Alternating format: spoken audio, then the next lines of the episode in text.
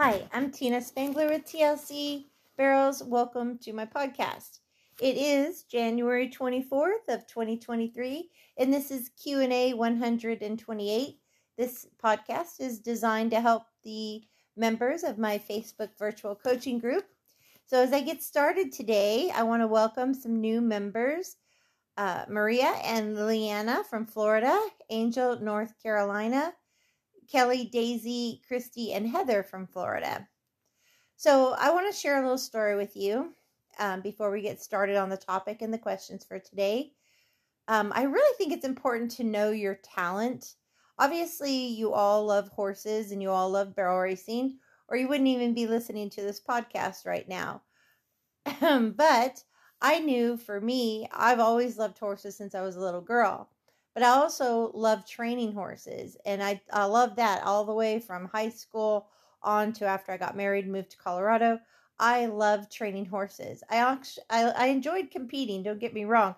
I felt like my my horses were kind of my business card, and so the better I trained them, the better they competed, and then it was rewarding to me to win, you know, buckles, saddles, titles, money, whatever with my horses in Colorado and Florida based on that. Um, but it was the training that was my true passion.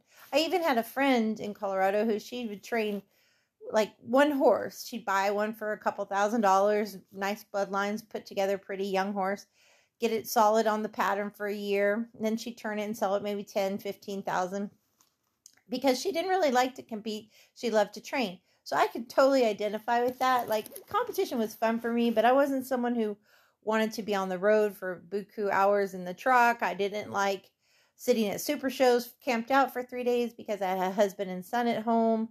Um, that that was not their thing that they would want to do and sit camped out at a barrel race with me for three days. Um, so it was just never my passion to want to do any of those things. I, I love training and I loved helping others. Um, so I think everybody should know what their their thing is and follow that. You know, if you want to be a teacher or a trainer or a coach, you have to have a good eye. Um, and that's something that the good Lord has blessed me with is a good eye. And um, having patience, you know, being able to tell people what they need to do and how to explain how to do it. You know, there's some people that are amazing jockeys, but they're not really good at explaining things or teaching things, but they can get on any horse and make them look great.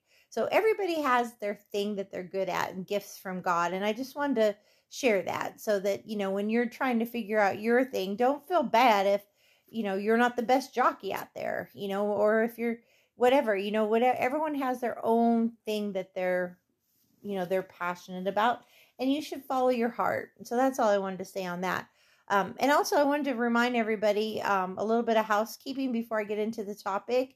Um, I w- usually get the most videos on Saturday and Sunday and Monday. And so just know that most videos are going to be reviewed Monday through Wednesday from the weekend. And, um, you know, I usually have at least 40 videos to review by Monday morning. So just be patient that I will get them back to you between Monday and Wednesday, um, just for new members so you know. And also, new members, don't forget to search the search box in the group. There's two and a half years worth of every possible topic you could think of. Go to the members only website. It's all organized there for you too, with uh, a year of challenges, a year of Q and A's. Um, also, every topic on training horses and barrel racing organized by topic. So take advantage of that as well as part of your monthly or yearly um, membership too. So the topic today is going to be when you get out of your comfort zone, how to help yourself with visualizing and writing things down and why. So that's something I want to get into today, but I have a few questions to answer first.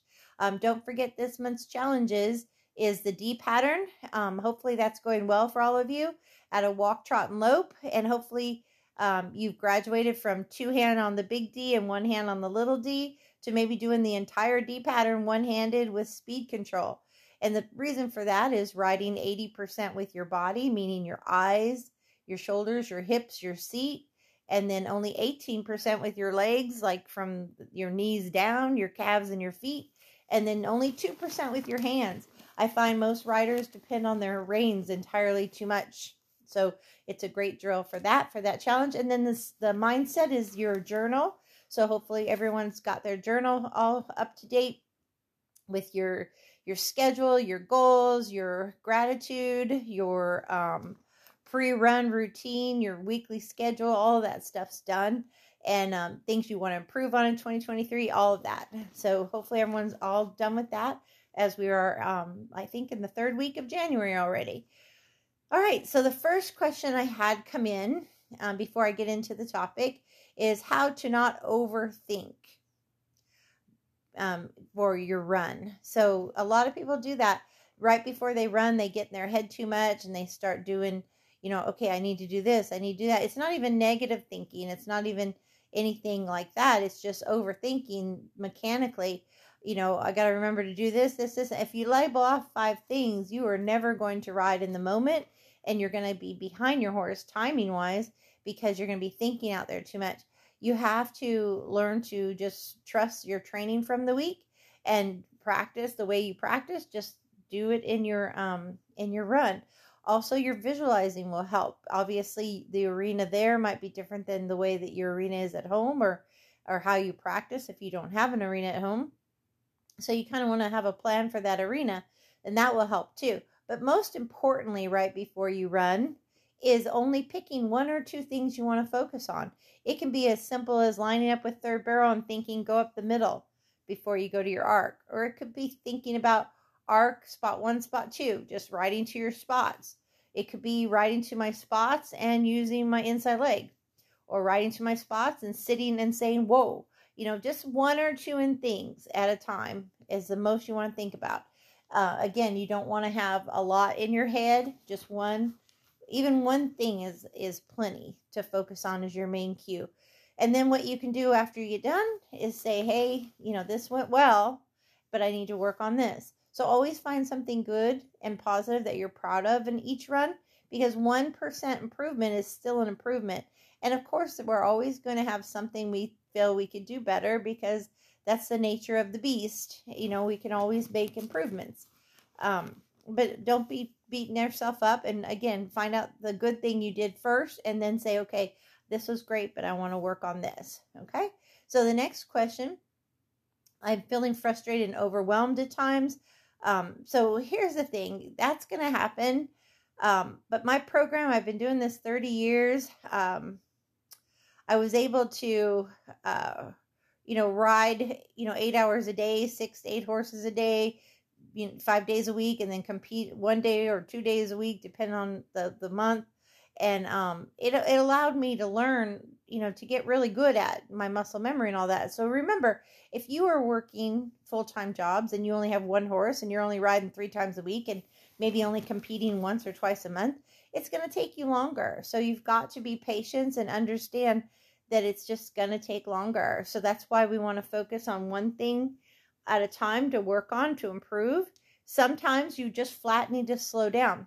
Always remember slow is smooth and smooth is fast. And a lot of times when you're having a problem, you need to just go back to pretty and correct and things get better. Riding to your spots, good horsemanship. Are your hands correct? Are you looking at your spots? Are you, is your horse working nicely? Um, getting back to basics during the week. You know, that would be the third thing.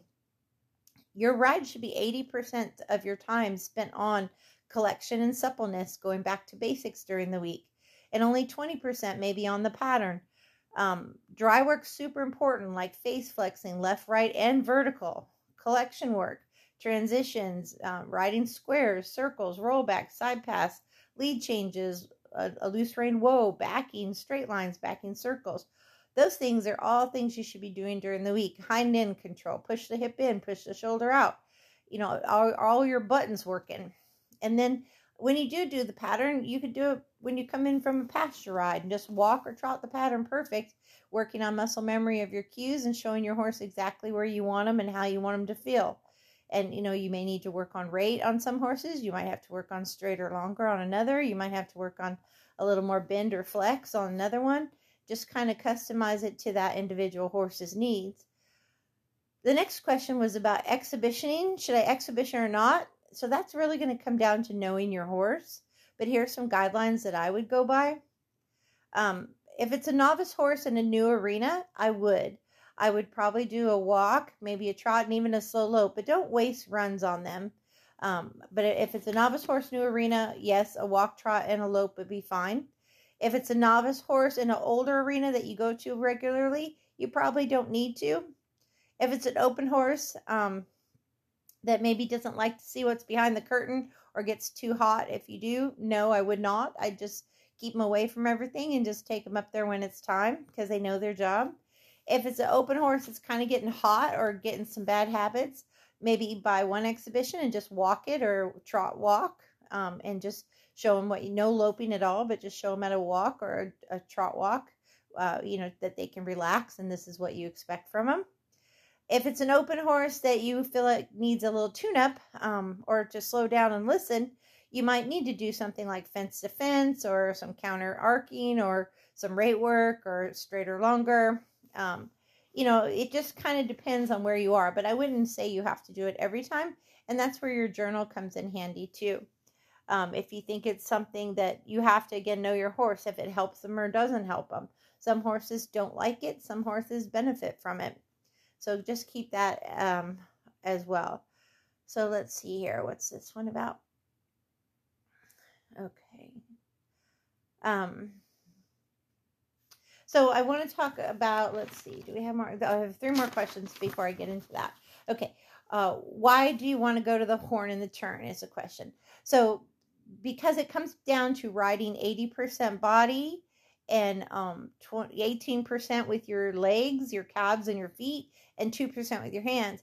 A lot of times you'll see riders go two hands around the barrels or two hands out of the turns faster and you'll see a horse be stiffened up by it or slowed down by it because there's too much rein contact or too much in their face. So by going down to the horn, what you're able to do is also you can sit better in your turns because you have the horn to help you get centered in your horse. Uh, you can pull up on the horn if you need to. You can lock down on the horn if you need to. It also helps you stay in the middle of your horse.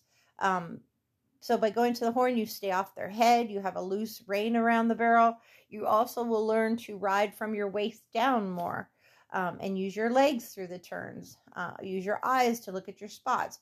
That hand should be low and forward and not have to mess with that horse in the turn unless he needs your help or he or she.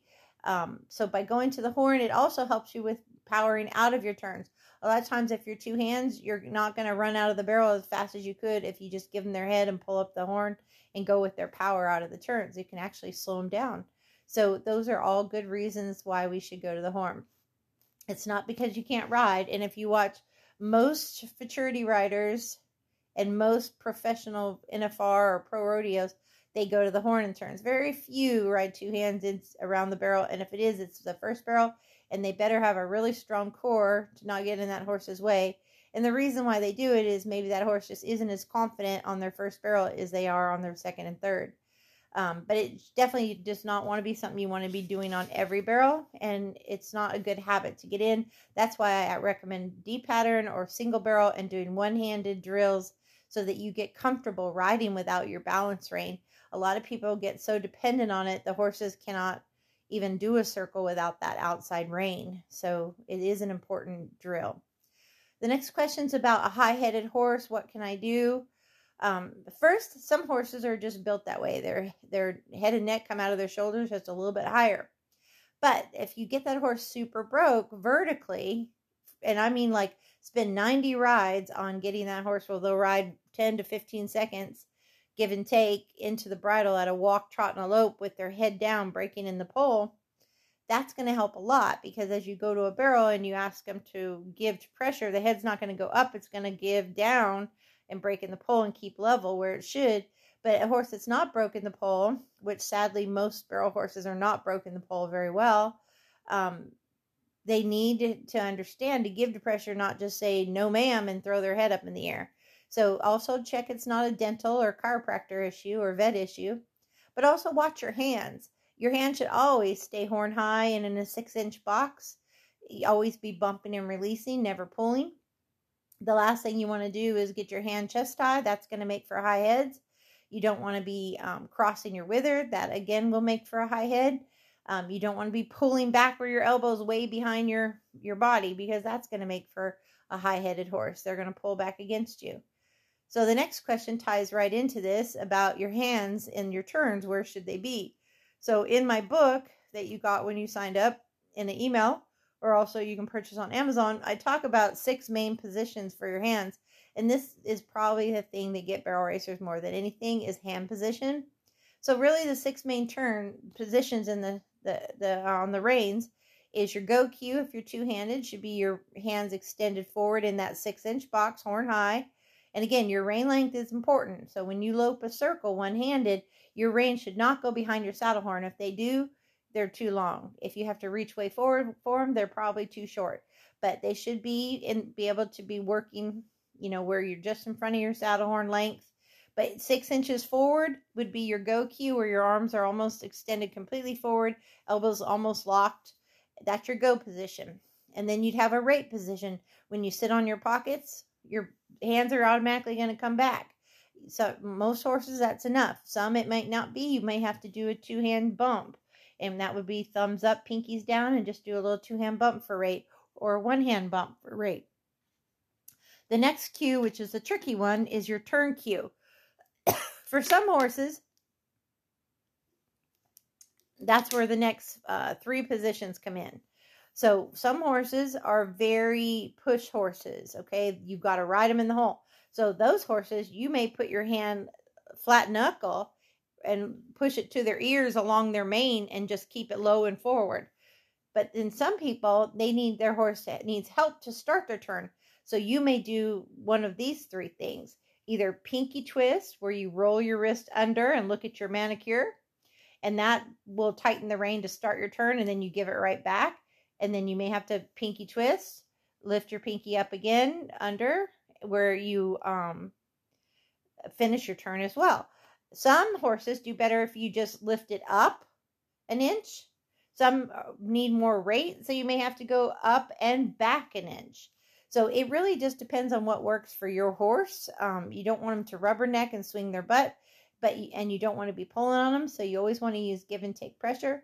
You don't. There's several ring or hand cues you don't want, and that's crossing the withers, pulling your hand way over the barrel, or pulling your hand down towards your thighs or up towards your chest. So those are the main things you don't want to do. So that's a tricky one, and you really got to practice it and watch your videos and pictures as well. So um, uh, the topic today, when you're getting out of your comfort zone, uh, why is it valuable to write things down and visualize? Well, first of all, writing things down, you retain them better. Number one. Number two, it'll make you set a plan. And that works both for visualizing and writing down the retaining and the plan. Number three, it helps you vo- focus. Writing down and visualizing both help you focus more. Number four, um, it has you more organized. Again, writing down and visualizing it will help you have, you know with your organization of of of knowing what you need to get done. That really falls under the writing down, keeping your horses records, your barrel racing log, your mental keynotes, all of that stuff. Number 5 is knowing your weakness and what you need to work on. Number 6, knowing your strengths and what's going well.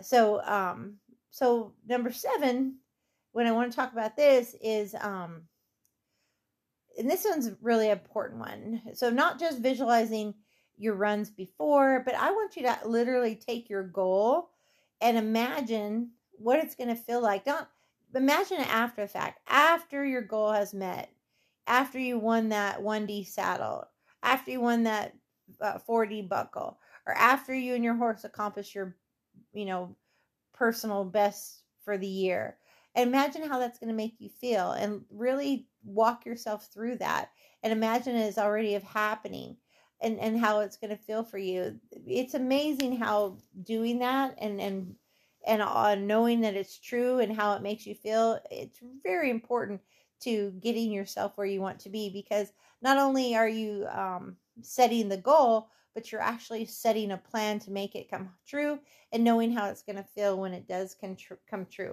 so an example of that like for me um this past weekend I did a clinic and it was all I could do to get through that clinic with my hip because the pain is so bad. So for me, I would imagine what it's going to feel like after surgery, you know, what am I going to be able to accomplish after a successful surgery? I'm a little nervous about getting surgery because number one, I've never had surgery of any kind. I've never spent a night in a hospital. So, you know, the idea of anesthesia and the pain afterwards and, you know, things like that, the recovery, uh, you know, all of those things are a little bit, you know, kind of like, okay, this is new, out of my comfort zone. But I rather than worrying about that, I'm going to think about the positive how I'm not going to be in pain anymore, how I can get active again and be in shape again, ride my horses again, lose weight. Um, I'll be able to spend more time riding my horses and going out with my friends on trail rides or the beach or barrel races. I can do more clinics. I'll be able to make more videos for my group um, on my horses. I'll be able to have a lot more fun and live life a little bit more full without pain and, and just work without pain and, and enjoy hobbies again and, and such and just have an active lifestyle which I always had. So so that's an idea of imagining how good all the things are going to feel. So rather than worrying about the surgery, think about the outcome of it and all the wonderful things that it's going to allow. So that's the stuff I want you to really focus on. And I hope that's really helpful for you guys. Um, so I want you to take whatever everybody's goals are different. Um, you know, like I personally wake up in the morning every day and I pray to God and I say, Thank you so much for all of my blessings. And I go over my goals with God. And I'm, you know, here's where I want to be, here's where I need to go. Um, these are my concerns, you know, but thank you so much for all of this. And this is where I think is going awesome. And, you know, just thank you and and be with me through all of this coming up and leave it at that. And I just feel like it always keeps me on the right path and keeps me moving forward and keeps my attitude positive. So I hope stuff I say is beneficial for you guys. Um, so I'm going to close with saying just whatever you do, just never give up. Um, in the beginning, I, I can't tell you how important it is to just keep learning. When I started, I just wanted to ride every single horse I could. I went to every lesson I could, private lesson, clinics, read every book I could, watched all the videos I could. I just wanted to soak it all in and learn. I, I found things I didn't like and I found things I did like. And you can learn a ton just observing at barrel races how people warm up, how they compete, what you like, what you don't like. Um, you know, you can just learn every time you're in that atmosphere. Um, it's important to do that, but you have to learn what resonates with you and make your own style, your own program for me, it was always about putting the horse first. These horses are my kids. I love them with all my heart.